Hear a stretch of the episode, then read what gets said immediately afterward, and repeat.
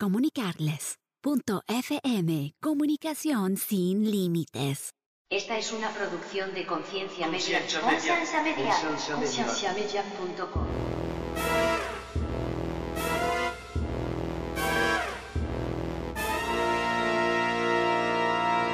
Chávez a propósito, porque sí lo hacía a propósito, en medio del juego final del béisbol venezolano que se conectaba en cadena nacional, o en medio de la elección de la Miss Venezuela, que es algo para los venezolanos muy importante, sagrado. venía, aparecía Chávez y se hacía su cadena nacional, lo hacía por, por simplemente molestar. Por joder. Sí. Sí, por lo general era cuando Y era no el, podemos prime negarlo. time, el prime time de la programación, que la gente todo estaba ahí pegado, él lanzaba su cadena porque Sí. sabía que la gente lo iba a oír y lo iba a ver. Y era una cosa súper patán. Bienvenidos al programa de Conciencia, un programa que tiene como meta crear conversación y promover la autoeducación en las personas, enfocándose en preguntas y temas que por años han sido ignorados y vetados, y trayendo opiniones educadas y respuestas modernas a ideas tradicionales y pasadas de tiempo. Conciencia es una organización centrada en la existencia de Dios y en la necesidad de que las personas tengan las herramientas necesarias para poder defender aquello en que ellos creen.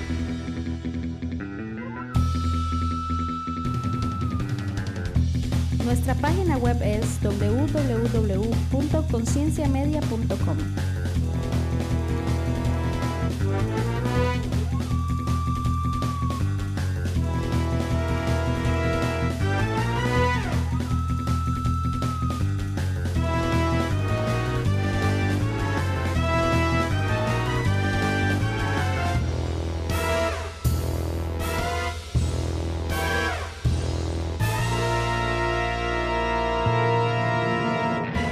Bueno, eh, bienvenidos una vez más al podcast de Conciencia. Esta vez tenemos a Ever Mora, el primo del Espíritu Santo.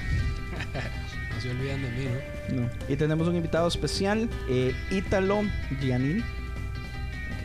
Practiqué como 10 veces poder decir el apellido. Ítalo es el cantante, uno de los eh, integrantes principales de la banda 911 y también está trabajando en material solista como como Gian. Gian, Jan, aunque suene, aunque suene raro, aunque pero suene no es- raro, para, es no, raro. para no discriminar. Es el diminutivo de mi apellido. Ítalo y Ever se conocen desde hace mucho tiempo, son muy amigos. Entonces, Llegamos, llegamos a ser pareja, pero no funcionó. Pero se enteró de algo esta noche y no- ya se acabó. No funcionó. lo bueno es que Kimberly está presente también, la esposa de Ever. ¿Quieres decir algo? Quiere decir algo. No, se enteraron de algo de mi pasado y no me lo perdonaron y Ever me terminó de abandonar. Lo cual no creo que entremos en ese, en ese tema. Claro. Pero una de las cosas que quería intentar. Bueno, man, ¿cómo está? Ítalo. Oye, bien, eh, gracias por la invitación. Gracias a Ever por quererme tanto y traerme. Aunque creo que es la última vez que me va a traer, pero aprovecharé estos días. eh, aprovecharé estos días como nuestros últimos días eh, De amistad. de amistad. Y a ti por, por, por, ¿sabes? Por invitarme acá. Es chévere, es muy chévere esto.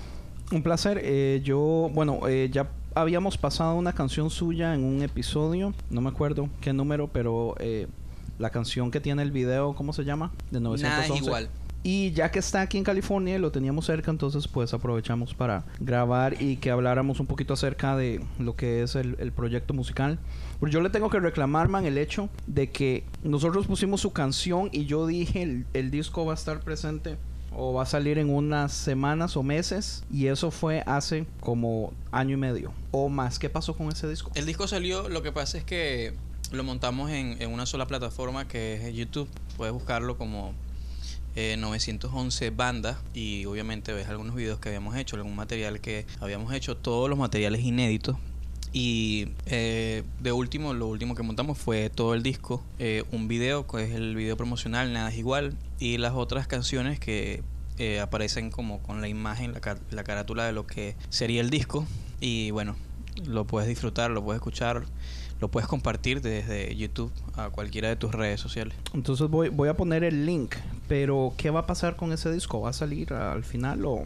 Ese disco eh, tenemos pensado lanzarlo a, a todas las plataformas digitales. Eh, ese disco tenía muchas, este, muchos tabúes teníamos con ese disco porque fue un disco que hicimos nosotros mismos eh, de forma muy amateur. No, no, no, no, no tuvimos como una producción muy calificada o muy grande, ¿sabes? De algún productor renombrado o ganador de premios internacionales. No, el disco decidimos grabarlo porque teníamos muchos años haciendo esa música y pues nos planteamos la idea, vamos a grabar ese disco porque no tiene sentido de que tengamos nuestras canciones y los demás no la escuchen. Grabamos el disco eh, en un estudio que rentamos nosotros mismos, lo preproducimos, lo producimos, lo eh, hicimos el mix y después el máster y obviamente como era algo muy plano, por así decirlo, este quizás nunca lo consideramos ah, 100% profesional, pero creo que le inyectamos toda la pasión que teníamos y eso fue lo que hizo que tuviéramos esos resultados que fueron muy buenos.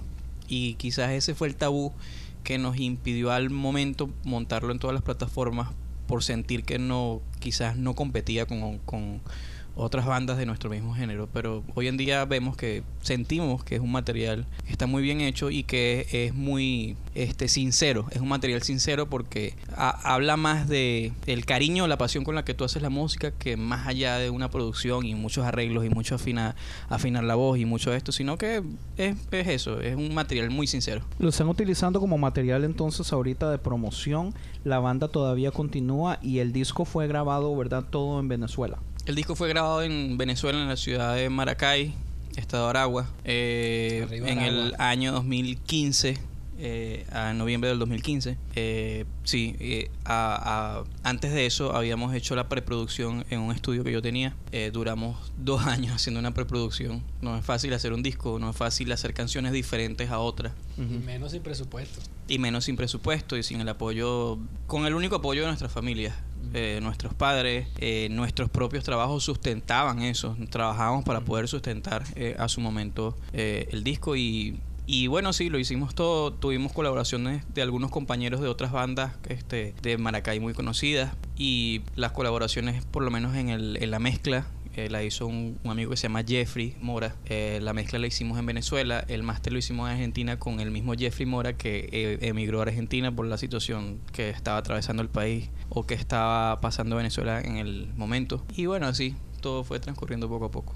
Pero sí tiene en mente que salga en alguna plataforma digital en el futuro, Tenemos aparte de YouTube.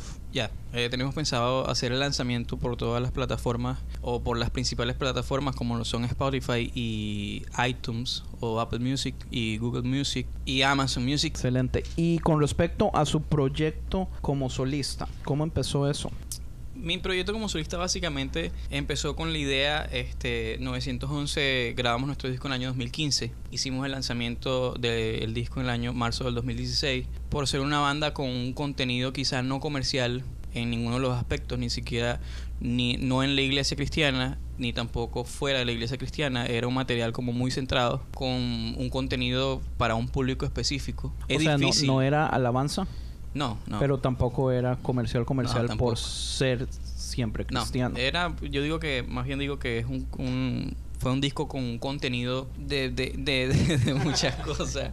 Ah, eh, quizás en algunas canciones este hablo de Dios, quizás en, en otras canciones hablamos de tema social, Ah, no. quizás en otras canciones hablamos de amor. Eh, así que como que tenía muchas cosas y pues creo que a veces para la iglesia cristiana, cuando tú no nombras a Dios, como que estás fuera de onda. Y creo que la, creo que la música y, y el contenido que, que tenga la música puede hablar de todo, porque al final de todo, toda la creación de Dios es importante. Y cuando tú hablas de la creación de Dios, creo que también estás hablando de Dios. Pero bueno, este todo comenzó en mi parte Sí. a grabar un material como solista porque esta vez eh, me mudo a Estados Unidos.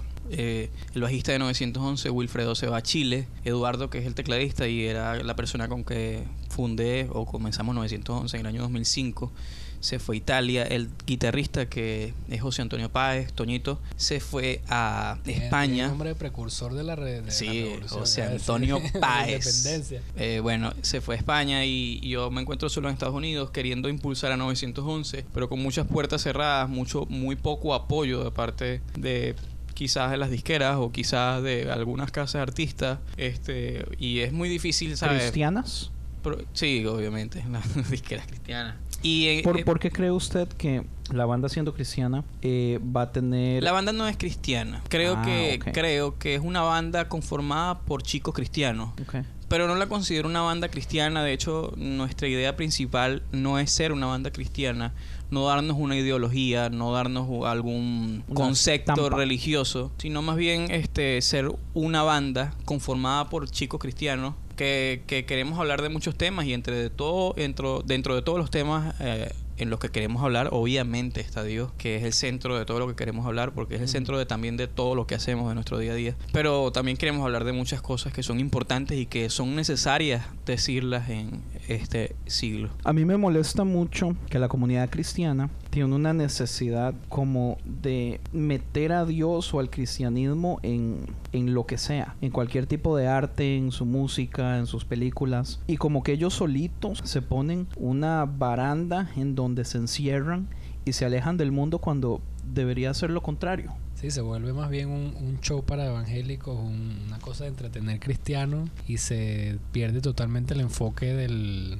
el llamado que tenemos de, de compartir, ¿no? Sí, porque pu- pues arte es, es arte. O sea, cuando, cuando usted ha escuchado, digamos, que usted va a ir a un restaurante cristiano a comer comida cristiana. Eso es verdad. Eso no existe. Pero sería un buen business, ¿viste? Sí, sí, Sí. sería- o sea, es algo muy extraño, pero... Bueno, bueno, los, los domingos. Pero que ah, sería bueno, comida chifilé. cristiana. chifilé. Es que ese es el punto, pues que una comida que se No importa, bautizó. pero tú en el menú le pones Sí, nombres cristianos al menú y los una- domingos sería un éxito. Una vaca que se bautizó en el río Jordán, la matamos y la cocinamos y nos la comemos y estamos comiendo comida cristiana. cristiana. El sándwich del apóstol Pablo.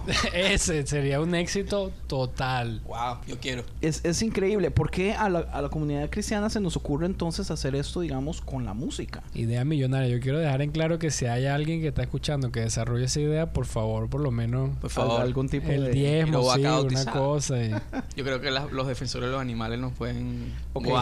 Puede ser No, no, sigamos. Puede ser una, una lechuga bautizada.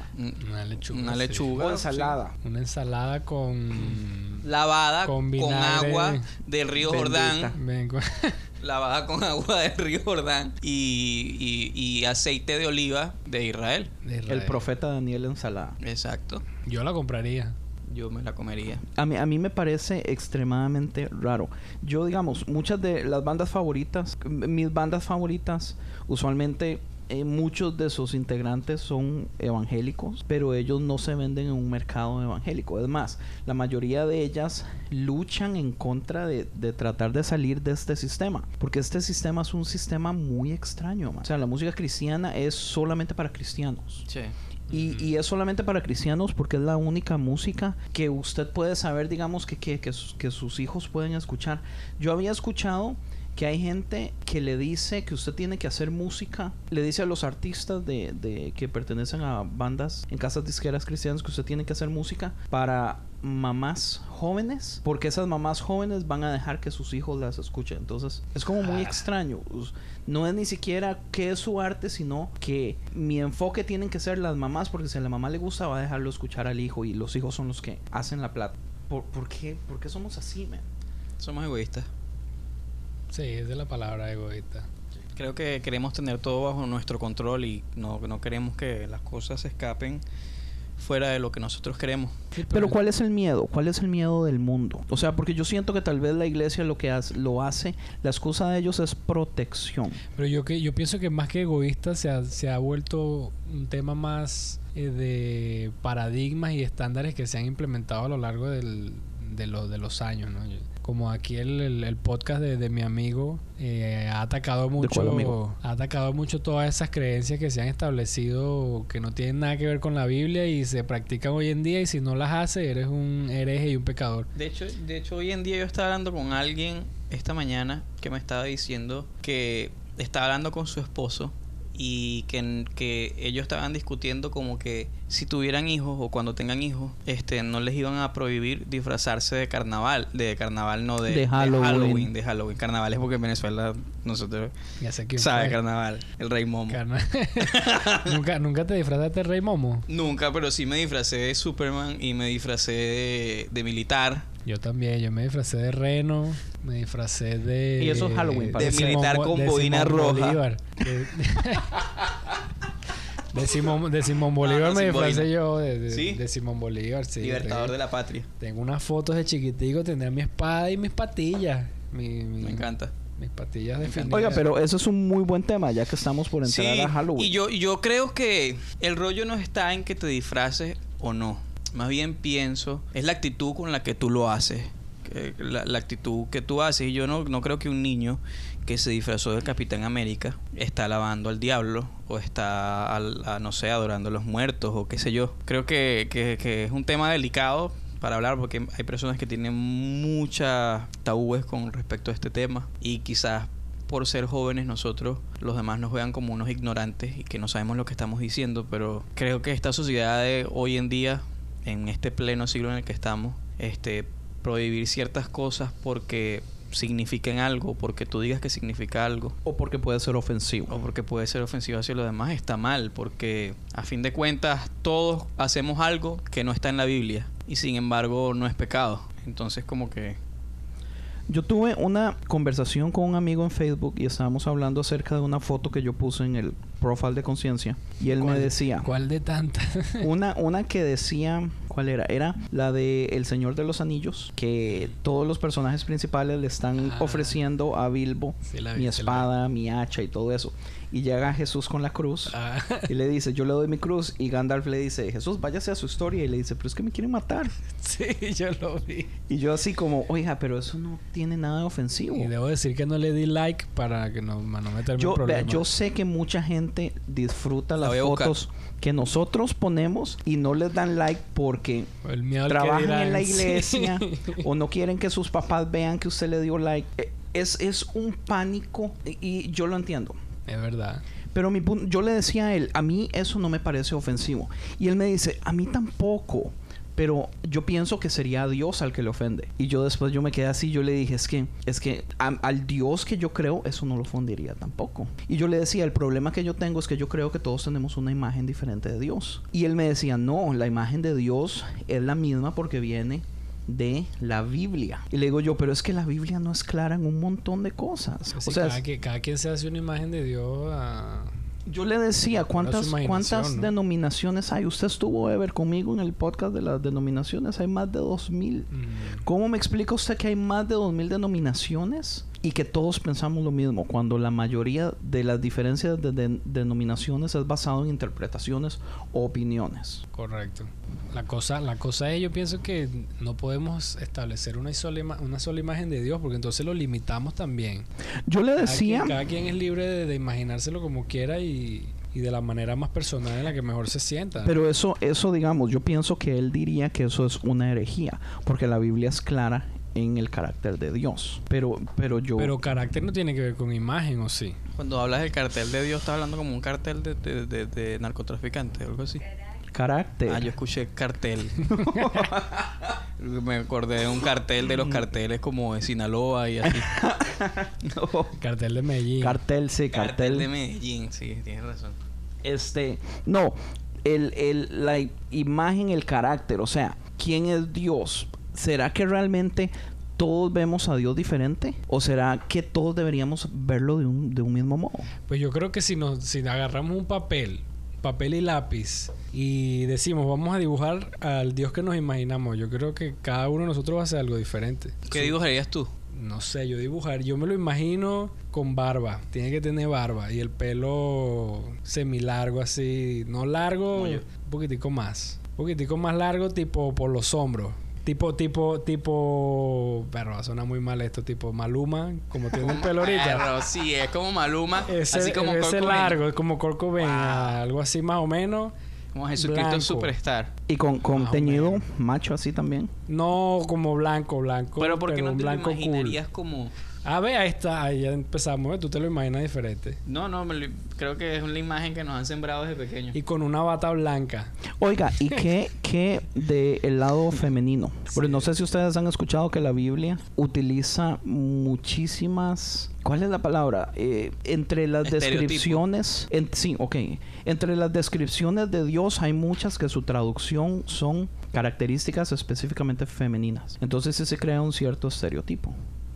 De digamos usted ve a una mamá en este momento y a- se crea esta idea Es el de la pasión. de que la mamá es la que cuida, la que ama, la que le da el cariño, pero la imagen del papá es de, de seriedad, de formación sí. y todo eso. Entonces, digamos, si uno compara a un papá y a una mamá, ¿a quién realmente se parece más, digamos, como usted ve a Dios? A una mamá. A una mamá. Total, totalmente.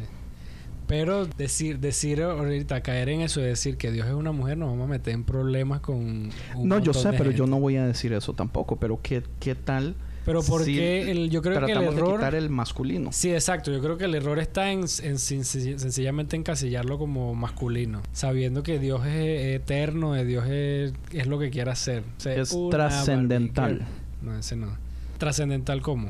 Trascendental es que eh, entre los humanos hay quienes dicen que solo hay dos sexos, hay quienes dicen que hay un poquito más, pero Como la Dios de Miss España. trasciende los sexos. Miss España que, que no sabemos ¿En qué qué- casilla cate- entraría mi España? ¿Tú estás de acuerdo con que mis España esté en el, No, yo no estoy de acuerdo. Yo, yo Pasamos quiero que, de una yo- cosa para mí- religiosa a un programa mí- de chisme y farándula. Ya, yo quiero que vuelvan a Miss Ucrania y saquen a Miss España. Y aquí me metí en problemas serios. Para mí lo que quiere no decir es que los, mejo- los hombres hacemos las cosas mejores siempre. Yo esta mañana, esta mañana vi un meme que decía, no sé el año, en el año 1900, ¿en qué año llegó el hombre a la luna? En los años 1600. Pam, pam, 70 y- pam. 77. No sé, bueno, el año que llegó a la luna, Qué pelado. dice, sale el año 1968. ese. Llega el hombre a la luna.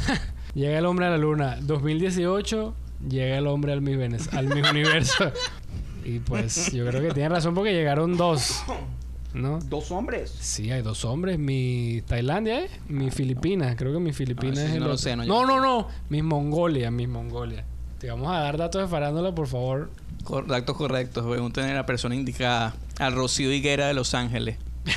Pero sí. Que el- de- Higuera es una Ros- periodista de arte y lo espectáculos de Venezuela Frito. muy famosa. Oh, ok, no, no sabía. Un saludo a Rocío Higuera si nos está escuchando. Rocío Higuera, me encantaría conocerte algún día. ¿Es soltera? Sí, seguimos. Ok. Ítalo también, por aquello. Por favor. Estamos, estamos Ok, haciendo casting. hablemos de Venezuela. Ya que salimos con Venezuela. Ustedes dos son venezolanos. Por si no le escuchen. eh, Por, si, no le por si no escuchan se ha, el- por si el- no se ha notado acento. todavía el, el Pura vida. ¿Cuál de ustedes votó por... No, son mentiras. No hablemos de quién votó por Chávez. Sí, no caigamos en eso porque... Lo dejamos al- a la incógnita del público. ¿Quiénes creen ustedes que votó por De acuerdo, Chávez? de acuerdo a la manera que uno se expresa, ustedes saquen sus propias conclusiones y déjenlo aquí en los comentarios abajo. Oiga, es, es interesante, pero yo hablaba con alguien con respecto a esto de Chávez y estábamos hablando de que cuando Chávez estaba en el poder, el mundo entero veía a Venezuela y decía, qué gente más rara, ¿por qué tienen a Chávez, a Chávez en el poder? Y todo el mundo afuera de Venezuela no entendíamos. Eh, yo hablando con Ever después, llegué a entender cómo es el asunto y llegué a entender cómo es que muchísimas personas apoyaban a Chávez. ¿Cuáles fueron, digamos, las estrategias que Chávez utilizó para ganarse el cariño, que la, Y confianza, el la voto, aceptación? y el voto, el El voto, que es lo más importante. básicamente. Y yo decía, qué increíble cómo realmente uno tiene que estar adentro para saber la historia. Pero podríamos dar un paso para atrás y ver, bueno, para adelante más bien, y ver ahorita Estados Unidos con Trump. Yo siento que nos pasa ahorita lo mismo a nosotros. Todo el mundo ve a Estados Unidos y dice, qué poco de estúpidos cómo tienen a este man en el poder. Y hasta el momento, muchas veces lo he mencionado, el 81% de los cristianos evangélicos le dan el voto a Trump. Y hasta la fecha, la comunidad evangélica apoya todo lo que hace Trump. Y el mundo nos ve como, como un poco de idiota. Pero por otro lado, podríamos verlo también como la, la iglesia. Porque digamos, aquí los tres pertenecemos a iglesias y trabajamos en iglesias. Y yo con el programa me he dado el lujo de hablar y criticar a la iglesia. Y me han llegado muchísimos comentarios diciéndome, Andrés, ¿por qué usted sigue en la iglesia si se nota como que usted no le gusta? Porque se nota como que la odia. De hecho, este podcast es patrocinado por... no, mejor no entremos en detalle. ¿Por qué? ¿Por una iglesia? Sí, patro- patrocinado por la iglesia... Sí, Censurado. No, no, reprendo. Este, ¿qué, ¿cómo le explico? O sea, ¿será posible que nosotros también como comunidad cristiana estamos en este en esta misma situación donde solo los que estamos adentro entendemos por qué estamos adentro. Eh, y la verdad es que uno no puede explicarle a las personas que no son religiosas, que no creen en Dios o a los ateos, o sea, qué es lo que realmente nos, nos sigue manteniendo aquí. Porque digamos, las críticas que yo me doy el lujo de decir en voz alta, yo no soy el único que las pienso. O sea, son, son, son críticas generales. Pero el único que se atreve a decirla. Por ahorita, debo ser uno de los pocos que me atrevo a decirlas. Pero, o sea, ¿por qué nos cuesta tanto también enfrentar estas cosas? Pero es que el, el- el hecho de que uno esté en la iglesia...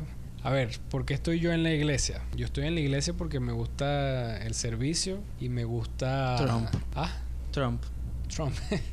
no, me gusta el servicio y me gusta sentirme útil para Dios, ¿no? Con esto puede darse a entender de que me gusta entretener cristianos, pero esa no sería la... No, mejor cortemos este pedazo porque no, no salió bien. Por- Cortado. Voy otra vez, voy otra vez. ¿Por qué estoy en la iglesia? Porque ¿Cuál sería mi motivación de estar en la iglesia? Uno, porque me gusta ¿Sabe qué? el servicio. ¿Sabe qué? Vamos a cortar desde más atrás, pero yo mencioné Venezuela y no hicimos absolutamente nada Sí, con lo- Venezuela. dejamos- Entonces, la pregunta va a ser esta. Explíquenme ustedes que son venezolanos. ¿Qué? Hay que ser de pucha. ¿Cómo es, ¿Cómo es posible, o sea, que Chávez, o sea, estuvo en el poder por tanto tiempo y, y la gente lo apoyaba? O sea, ¿cuáles eran las cosas que Chávez hacía o decía para ganarse el cariño de la gente? Bueno, el, el- Creo que una de las cosas que le dio popularidad a Chávez en el año 1999, lo recuerdo claro, tenía, yo tenía nueve años en ese diciembre, y yo me acuerdo cuando Chávez ganó que hasta el, eh, en Venezuela hay un canal de televisión que era como el canal que nos unía a todos los venezolanos, que era eh, Venevisión, y ellos tenían como un- una musiquita especial. Y esa musiquita pa. Venevisión la ponía cuando pa, pa, pasaban cosas buenas en el país. pa, pa, O me equivoco. y cuando ganaba mi Venezuela. Y yo recuerdo que cuando ganó Chávez, esa musiquita sonó en Venevisión. ¿Qué quiere decir? Que hasta las personas de la élite querían que ganara Chávez. Sí, pero es que también hay que, hay que ver más atrás de 1999, todo el... el- Sí, porque el país venía. la situación venía política que crisis. tenía Venezuela antes de Chávez. Y creo que el, el país también quería ver algo diferente a lo que había pasado.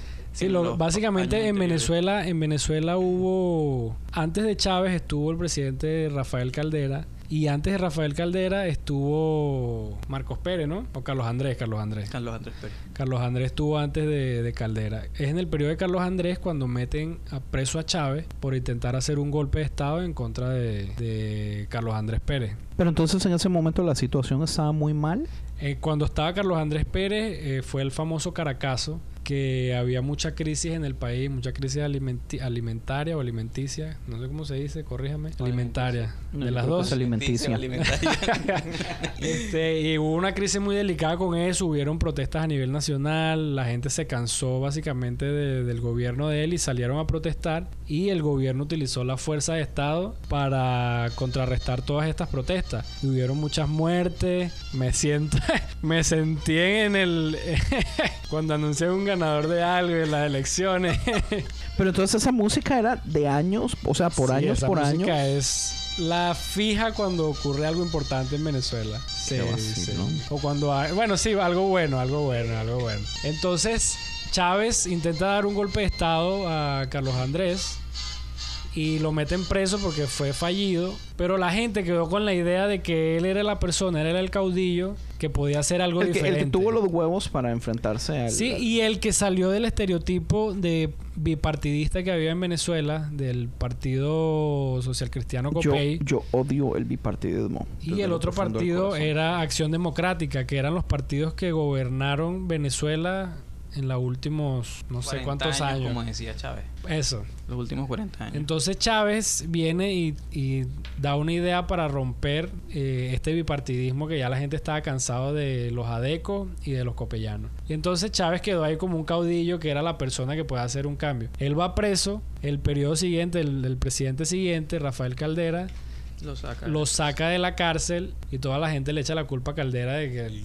por culpa de él es que estamos en lo que estamos. Pero Caldera lo saca porque no había, no había motivos para tenerlo preso. Entonces él sale, pre- sale de la cárcel y empieza esta campaña política populista de empoderar a la clase media baja, empoderar a la clase baja como tal, de promesas de igualdad social, promesas de, de los mismos derechos para todos. Y obviamente en Venezuela predomina la Y, clase y media él baja. salía, él salió del pueblo, o sea, no era como Trump aquí hablando de la clase media cuando Trump nació en una cuna de oro. Él, era- él, él nace, yo creo que Chávez nace de muy bajos recursos, en Sabaneta. Sí, era, era un ciudadano común.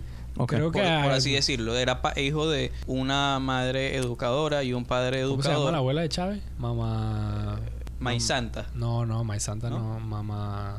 Ah, no sé, bro. Maíz Santa no. Oiga, que ustedes sepan, a la abuela de Chávez, eso es, para mí es increíble. O sea, No, aquí en Rayo sabe. Eso lo sabe todo el mundo en En Venezuela. Venezuela saben cuál es la abuela, la bisabuela, el tatarabuelo, el tío. Saben que Simón Bolívar era como también por ahí cerca. O sea, No Chávez, sé. Chávez en, en- en ese caso, pues era un genio porque el man, el man se dio de todo. Al punto, digamos, que esa información se da porque él la hace importante o no. Sí, porque él, él, digamos, quiso hacerse uno con el pueblo, o sea, hacer sentir a la gente de que él era el pueblo, de que él era parte de ello. El y corazón con del él- pueblo. Él el corazón del pueblo. y que con él el pueblo es el que iba a mandar. Claro, ya actualmente vemos todo lo que pasó, pero eso fue lo que lleva a Chávez al poder y lo mantuvo en el poder hasta el momento de su muerte. ¿En, en qué momento la fantasía se quiebra? Cuando muere, cuando muere Chávez y sin embargo no, no, No, muere. Yo pero- creo que se hizo más fuerte la idea de... Pero, la, ok, la fantasía tal vez es la palabra aunque incorrecta. Chávez vive, aunque Chávez vive y la lucha sigue. Ok, no. O sea, ¿cómo es que él prometiendo cosas y yo tengo entendido, porque usted me dijo, Ever, que el man real, o sea, el man sí ayudó a que el país subiera eh, de nivel. Sí, pero lo que pasa En es que ahí hay, hay Económicamente. muchas cosas que influyen que no es solamente su discurso político, sino que ocurre un cambio drástico en lo que es el precio del petróleo en Venezuela, el precio del petróleo internacional. Sí, eso era y mundial. ese, ese valor de, de barril de petróleo logró hacer de que en Venezuela entrara demasiado dinero, demasiado dinero que había plata para hacer lo que les daba la gana. Sí, había más plata, había más dinero del que tiene Dubái ahorita y ha utilizado en todo lo que ha hecho Dubái. Yo pienso que si en Venezuela se hubiese invertido el dinero como se invirtió en los Emiratos Árabes, yo- Venezuela sería ahorita O sea, en, potencia. en una ese potencia momento, en, Suramérica, en América como tal, toda América. en ese momento Chávez todavía era un, un héroe o, o las Para cosas ya se veían mal. Sí, era un héroe. Pero en el momento que las cosas estaban bien. Lo, lo que yo quiero tratar de llegar es, digamos, hay un punto donde uno, uno las personas o, la mayoría de personas que lo siguieron dicen, no, ya esto ya, ya no puedo más. Él, él comenzó con unas ideas ya después del, del 2000, el año 2002, con unas ideas con, como con una amistad muy dada con Fidel Castro. Y había muchas personas en Venezuela que sentían que esa unión con Fidel Castro iba a traer cosas malas al país y ahí fue cuando ocurre en el año 2003 y el año 2004 eh, el intento o cuando derrocan a Chávez y Chávez regresa, que fue el golpe de Estado hacia Chávez, que es como que uno dice, lo que tú haces se te devuelve porque Chávez también intentó un golpe de Estado. Y en el año, yo considero que en el año 2003 y el año 2004 fueron tiempos muy difíciles en el país para aquella época, porque hoy en día también está muy difícil. Pero comenzó, eh, es cuando él reconoce que él es un presidente de extrema izquierda. ¿Por qué? Porque la derecha intentó derrocarlo a él. Y él dice, ok, si la derecha intentó derrocarme y yo intenté ser amigable con ellos, ahora yo me considero una persona de extrema izquierda y es cuando comienza Eso es como la película... división del venezolano, porque de hecho en esas marchas hubo muertos. Correcto, ahí- ahí- ese yo Ahí pienso es que es cuando el, comienza el la verdadera punto de división. quiebre, sí, ese es punto de año quiebre. de entre el 2003 y Cuando él se 2004. hace expresamente izquierdista Sí. y totalmente apoyado por Cuan- Cuba. Cuando dice él y sus ministros, eh, que en aquel momento Rafael Ramírez, que, que PDVSA era roja rojita, cuando PDVSA... Roja rojita es un término que, que se usaba, que se usa en el chavismo porque era como, es el color de, de- como tal que define el comunismo en el mundo, el rojo, El rojo. y el amarillo. Y el presidente de PDVSA, que era el señor Rafael Ramírez en aquel tiempo, Un saludo a Rafael Ramírez si nos PDVSA está escuchando. Rafael Ramírez Mándanos, que en mándanos día- una remesa, desgraciado. pues. que, que él dijo que PDVSA, que es una empresa pública, es como que si tú vengas y digas que, que yo no conozco empresas de, de Costa Rica ni empresas eh, públicas de Costa Rica ni acá de Estados Unidos, pero Es como que si tú digas que algo por lo que tú pagas impuestos sea de un bando político. Y eso no, no, no es justo. Ahí fue cuando comenzó Ah, ok. el quiebre, porque si se suponía que PDVSA era para todos los venezolanos o de todos los venezolanos, ¿cómo tú vas a decir que era roja rojita? Y no solamente PDVSA, ahí cuando empieza Toda. La todas las instituciones, todas las instituciones que eran públicas empezaron a hacerse partidistas. Entonces todo lo que manejaban todas estas entidades públicas, todos estos ministerios, empezaron a declararse abiertamente chavistas y seguidores del, del partido político de gobierno. Y ahí es cuando empieza la división de social. Empieza Ahora- la gente a declararse o chavista o opositor. Las personas que se iban eh, con Chávez era porque estaban recibiendo ah, ayuda o Beneficio. dinero, beneficio. No, nece- no necesariamente. Yo pienso que había mucha gente que todavía creía en el, en el sistema o en la o en la idea política izquierdista. No lo llamemos izquierdista, llamémoslo más bien socialista, socialista. De eh, servicios públicos eh, gratuitos, Sí. servicios de calidad gratuitos, este, educación gratuita, este, mayores beneficios alimenta, aliment, perro otra vez la palabra, Alimenticios. alimenticios. Y había muchas cosas que, que define el socialismo que en papel se, se mira demasiado bien. En papel Sí, tú pero dices, yo creo que fue algo que siempre hubo en Venezuela, porque siempre hubo educación gratis, siempre hubo eh, medicina gratis, pero siempre la, pero la idea del socialismo era eh, expandirlo, siempre- no, llevar, siempre- creo que que era llevarlo a los lugares donde Pero nunca el lo problema, el problema cuando decimos que algo es gratis, por lo general uno tiende a pensar de que no es de buena calidad. Exacto. Entonces cuando él dice, bueno, vamos a establecer todos estos sistemas sociales gratis, la De idea era que fuese de calidad y ojo, llegó a ser de calidad porque tenía mucho respaldo económico del barril de petróleo. Eso, eso no hay que negarlo. En Venezuela entró demasiado dinero y hizo que funcionaran cada una de estas cosas, aun cuando sus bases no eran firmes, pero había dinero que mantenía todo el, el- el circo funcionando. pues. Para el 2012 hay otras elecciones. No, de hecho, hubieron unas elecciones en el 2006. En el 2006 fueron las primeras elecciones que enfrenta Chávez con... Con el filósofo del Zulia. Con Manuel Con Rosales. el señor Manuel Rosales. Pero el, tiene- el tiene finado Manuel Rosales, posibilidades. ya matamos a Manuel Rosales. ¿Tiene posibilidades de perder ahí o no en realidad? No, no, la No, verdad no. es que en el 2006 Chávez estaba en su, yo pienso que en su mejor momento, en donde tenía el mayor apoyo y el candidato que la oposición lanza al ruedo no era el calificado, no era el mejor candidato. Decía muchas pistoladas. Decía muchas estupideces, prometió muchas cosas que no tenían sentido y la verdad que mucha gente que se consideraba opositor al escuchar este candidato que era la opción Se opuesta decepcionaba. Era a Chávez decepción de- total. decían, pues si con Chávez por lo menos están las cosas tranquilas por ahorita, es mejor mantenerlo a él que irnos con este ridículo que no tiene ni idea de lo que quiere hacer. Entonces yo pienso que en ese momento muchos opositores votaron por Chávez, aun cuando no les gustaba mucho la idea de, de su sistema de gobierno, pero les convenía tenerlo ahí. Y ahí Sí, Chávez se hizo muy poderoso en Creo que, que también este Chávez, el país estaba económicamente bien. Había mucha inversión extranjera en Venezuela. Yo recuerdo el que la barril- Chevrolet El barril de petróleo en 120 dólares. y la Chevrolet, la Ford, eh, marcas que, que marcas de carro, o sea, todo, ropa, carro, todo, este estaban invirtiendo mucho en Venezuela porque había mucho dinero en la calle y entonces resulta que había mucha gente que decía, bueno, si el país está así, este a pesar de que no apoyo su ideología política, pero si él va a mantener el país así, pues prefiero que esté ahí, que diga las loqueras que dice. Creo que una de las cosas que la gente más odiaba de Chávez eran las cadenas nacionales. Sí. Y en ese tiempo las cadenas nacionales eran cadenas nacionales de cuatro horas, de cinco horas. ¿En ¿Sí? serio? Él Sí. hablando. Él hablando. Él hablando y- o, o haciendo entregas de casa o qué sé yo, pero eran cadenas nacionales y la gente odiaba que, que Chávez a propósito, porque sí lo hacía a propósito, se interrumpía la en medio del juego final del béisbol venezolano, Chávez se, eh, se conectaba en cadena nacional. O en medio de la elección de la Miss Venezuela, que es algo para los venezolanos muy importante, sagrado. venía, aparecía Chávez y se hacía su cadena nacional. Lo hacía por, por simplemente molestar. Por joder. Sí. Sí, por lo general era cuando Y era no el podemos prime negarlo. time, el prime time de la programación, que la gente todo estaba ahí pegado, él lanzaba su cadena porque Sí. sabía que la gente lo iba a oír y lo iba a ver. Y era una cosa súper patán. De hecho que yo pienso que la musiquita de la cadena, al escucharla, te genera un, una rabia. Una cosa que tú dices no puede ser.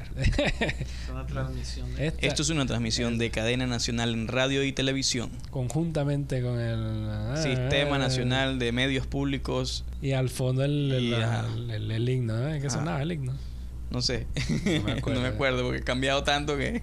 Sí, bueno, eso la cambiaron mucho. Pero sí, eso es lo que este eh, parte de la historia de Venezuela, la historia actual de Venezuela, no digamos en dos, pero hubo como un antes y un después de, del barril de petróleo en, en 120. Ya cuando el barril de petróleo se empieza a venir abajo, pues obviamente el dinero empieza a escasear, no hay dinero suficiente para mantener todos estos programas sociales y empieza a bajar la calidad. Y no se aprovechó al momento en hacer inversiones. Sí, se... se Inversiones inteligentes. Sí. Correcto, correcto. Se dispalfa- de- despilfarró mucho dinero y no se invirtió de la manera que tenía que haberse hecho y no había manera de sustentar todos estos programas sociales. Y es cuando empieza un poquito la caída de la curva del, del, del chavismo como tal. ¿Tiene, ¿Tiene solución Venezuela en ese momento? Sí tiene solución, sí tiene solución, pero no es una solución a corto plazo. La solución de Venezuela tiene que ser un programa de gobierno que el primero que gobierne después del chavismo y el madurismo tiene que tragarse todas las feas, todo lo, lo que la gente no quiere que pase. Esta persona tiene que hacerlo así, aun cuando esas decisiones que tome acaben con su carrera política. Porque es necesario que hayan cambios drásticos en Venezuela y se dejen de hacer muchas cosas que se están haciendo mal y que la gente está acostumbrada a que se hagan mal y les gusta que se haga así porque sacan un beneficio, es necesario que haya un cambio para que las cosas empiecen a tomar su rumbo. Yo pienso que se necesitarían al menos la mitad de lo que lleva el chavismo gobernando en Venezuela para que haya un cambio significativo en mi país. Y estamos hablando de casi 20 años que tiene el, el chavismo gobernando. Cumple 20 años el año. Uno de los candidatos últimos eh, era un pastor, ¿verdad? Javier Bertucci.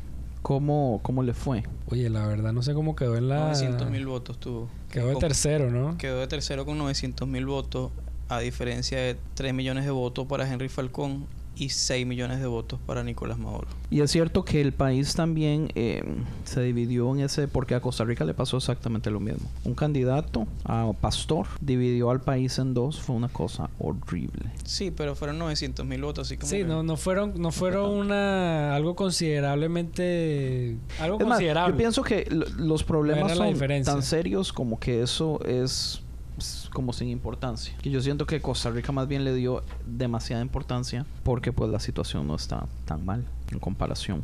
Yo creo, yo creo que los gobiernos de América este, han venido aprendiendo y tomando lección de lo que ha pasado en Venezuela con los gobiernos izquierdistas. Yo pienso que lo que está pasando en Brasil es una imagen de eso, lo que pasó en Argentina es una imagen de eso, Ecuador, lo que pasó en Ecuador es una imagen de eso y se me escapará Colombia, en- incluso Colombia igual. Bueno, en Colombia, en Colombia no era tan marcado. sí, pero no igual. era tan marcado, pero viene por la misma rama, ¿no? sí. Yo pienso que los países de Latinoamérica supieron ver en Venezuela un espejo de lo que pudiese llegar a ser si apoyaban el socialismo o este tipo de gobiernos izquierdistas, que es cosa que no supo ver Venezuela en Cuba, no supo proyectarse en un futuro inmediato de cómo pudiesen, pu- pudiesen haber sido las cosas. Yo pienso que Venezuela ahorita actualmente yo pienso que está peor que Cuba, o sea, a nivel cultural, digamos, está mucho peor la parte de inseguridad, la parte de, eh, de que a nadie le importa nada, de, de lo que manda es la calle. Pienso que en ese aspecto estaba mucho peor que Cuba. Claro, a nivel de infraestructura, obviamente tenemos mucho de ventaja con respecto a Cuba que tiene ya más de Sí. cuántos años sumergido en esto.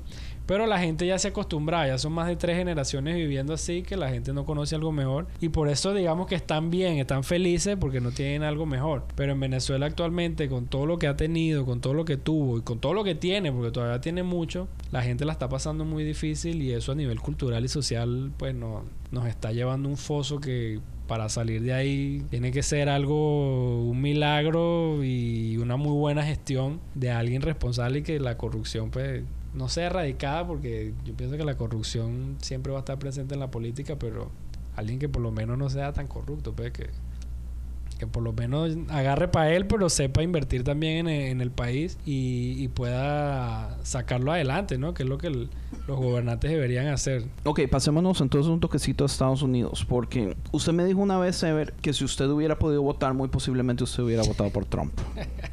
Pero yo no sé, la verdad no Yo- tengo una razón para, para decir por qué, pero yo, yo creo que era sería más por farándula. Por farándula. Por farándula. Por sí. ver algo diferente, quizás. No, y porque basado en su sistema, en, Porque no es político. porque no es político y porque es una persona exitosa en sus negocios. Eso es debatible.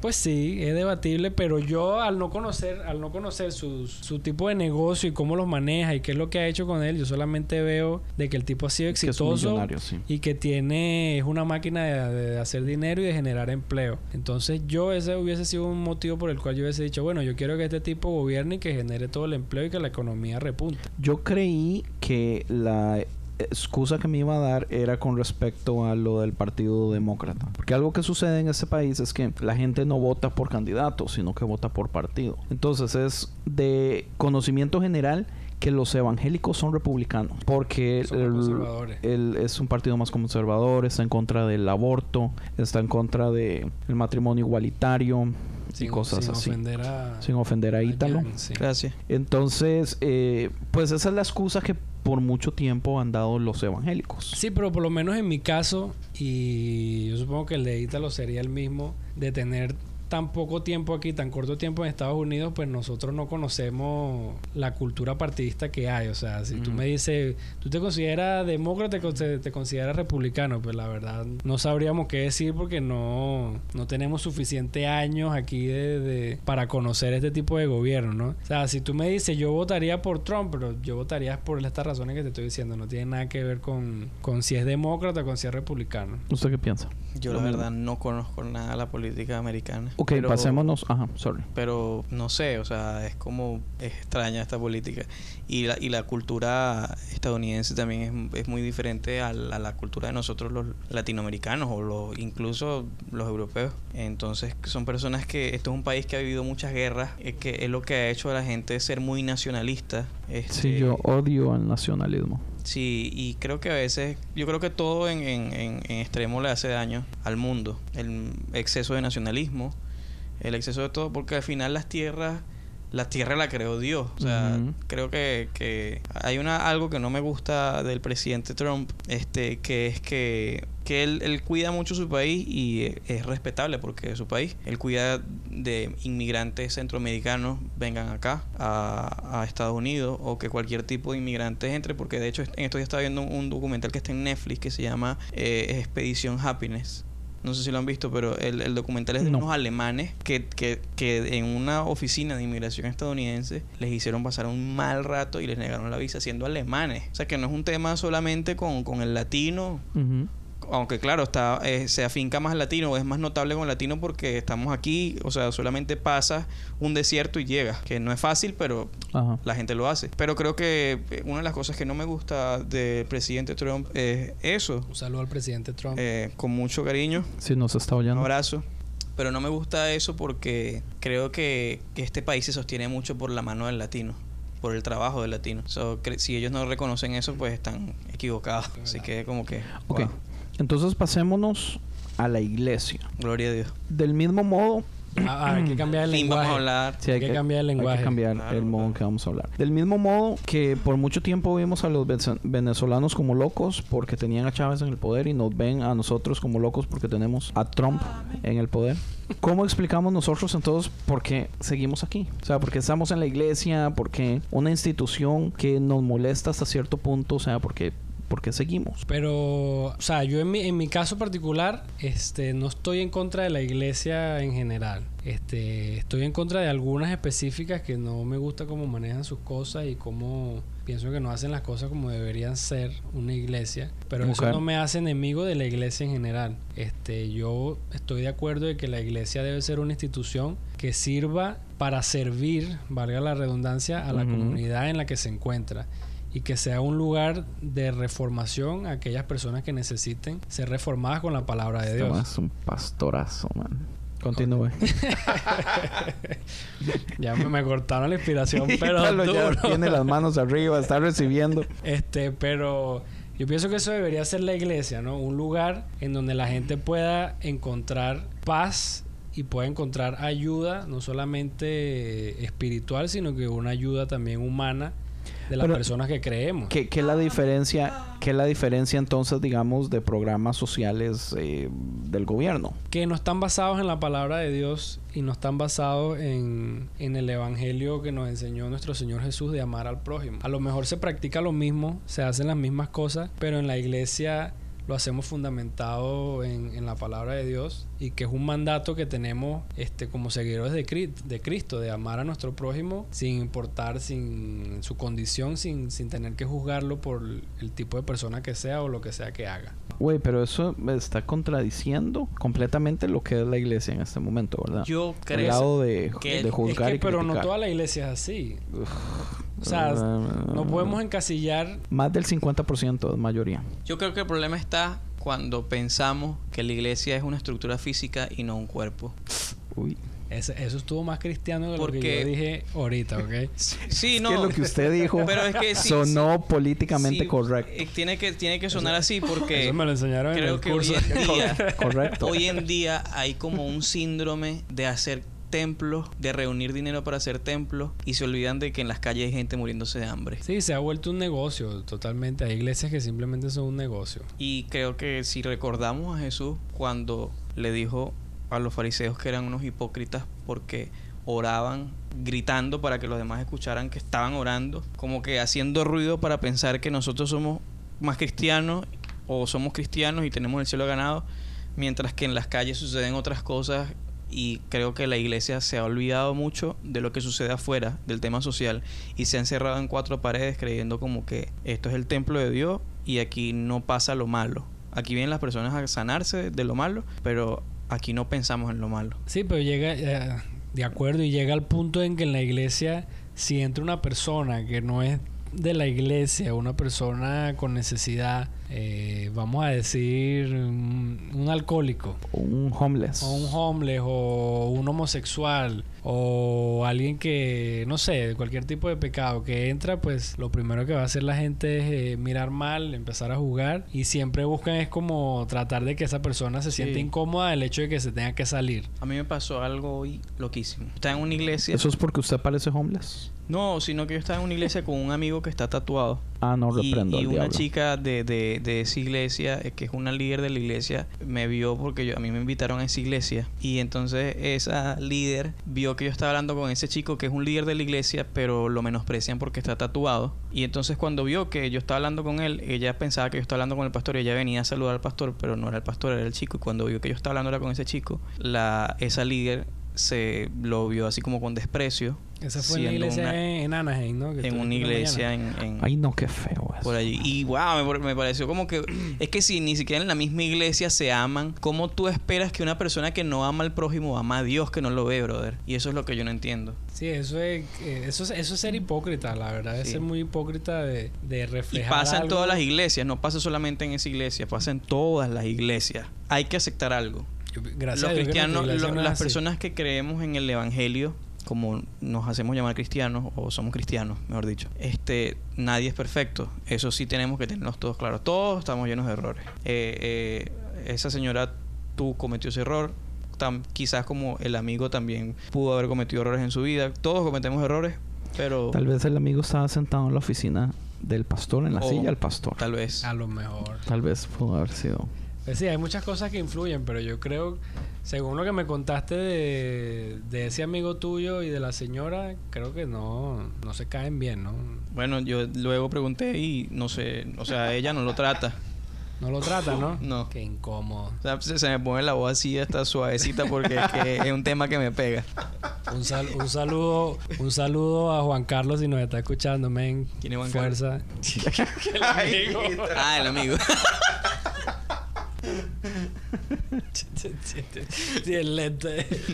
ok, no caí, no caí. Ok, Juan Carlos, fuerza. un saludo Juan Carlos si nos está oyendo, men. Fuerza y no, no te Y no, y no se haga más tatuajes, Juan Carlos, por sí, favor. no importa que te estén mirando mal, tú firme ahí en la iglesia y importante es lo que diga el Señor. Yo, la respuesta que yo tengo con respecto a esto es, especialmente viviendo aquí en Estados Unidos, con mi esposa, con mis hijos, pero sin familia, si no sí, sí, qué triste.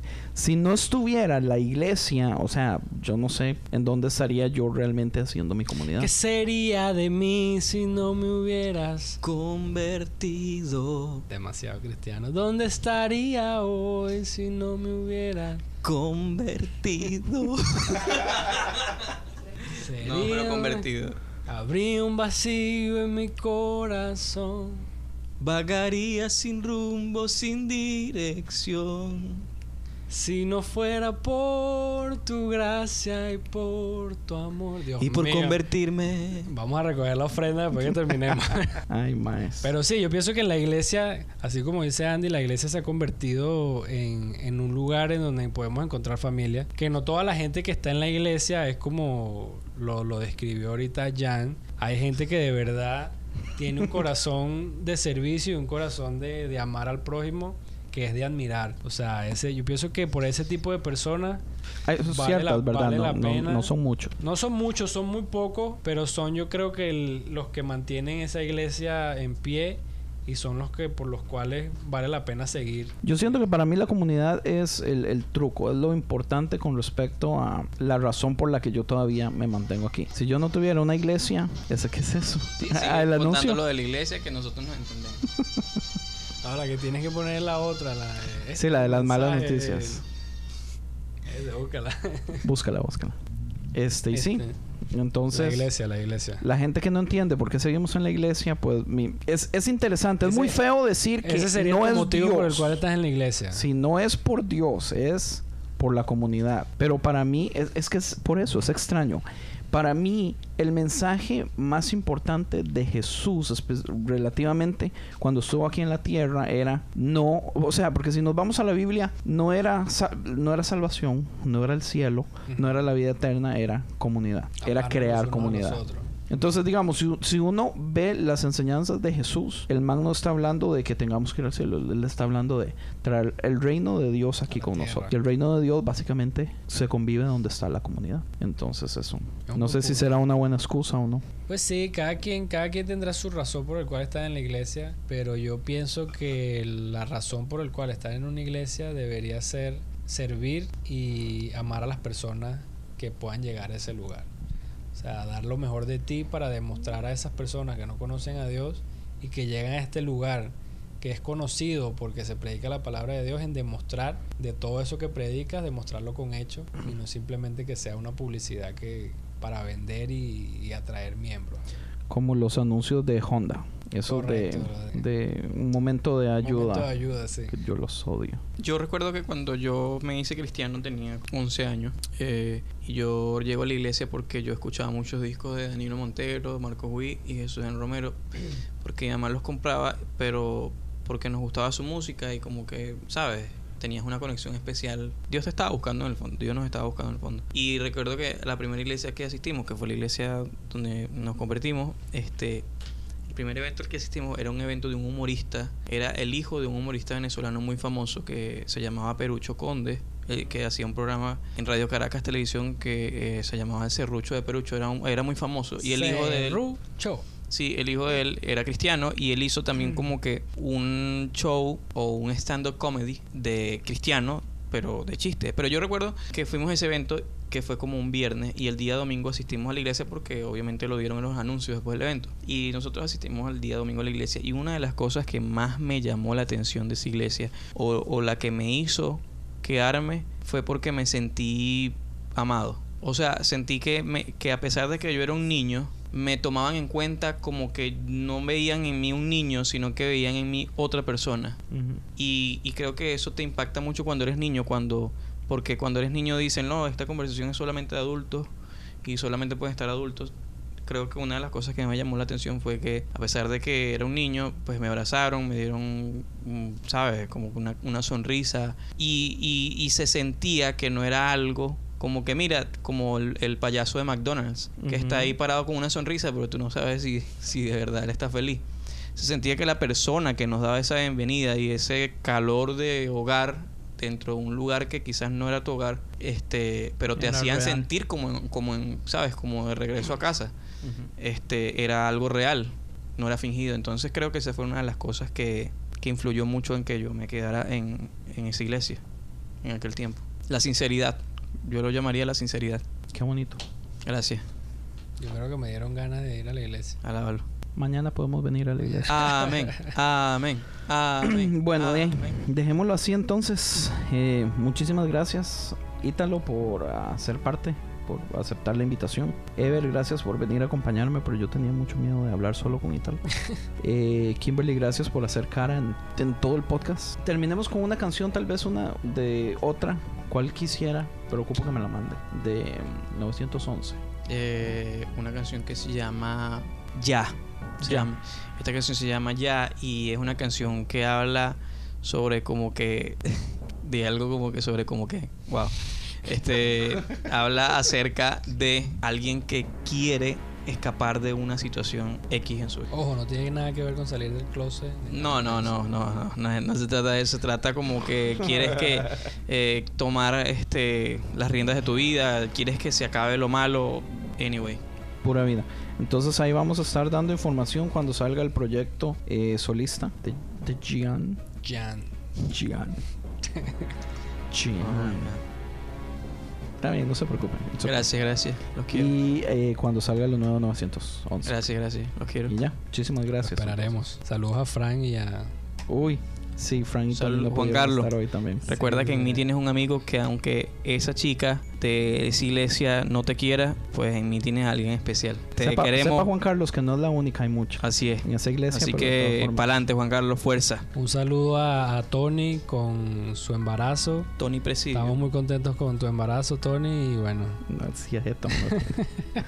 Y un saludo a Frank. Saludo a Frank también. Pórtate bien, Frank. Te estamos viendo. Sabemos lo que estás haciendo. Saludos. Bye.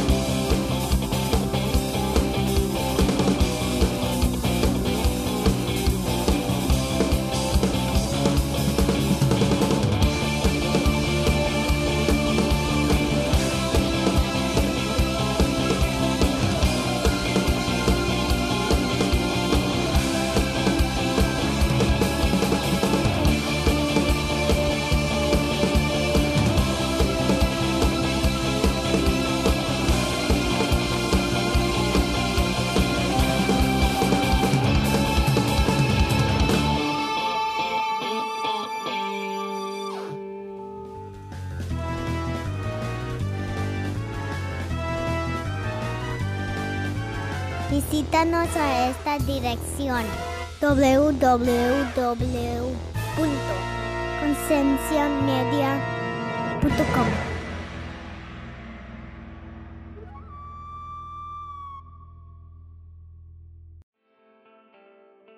Este podcast cuenta con el apoyo de la Unión Podcastera. Encuentra a la Unión Podcastera en todas las redes sociales. Síguenos. Tu ayuda es muy importante para poder difundir el podcasting en español. Unión Podcastera, Fraternidad de Podcasting.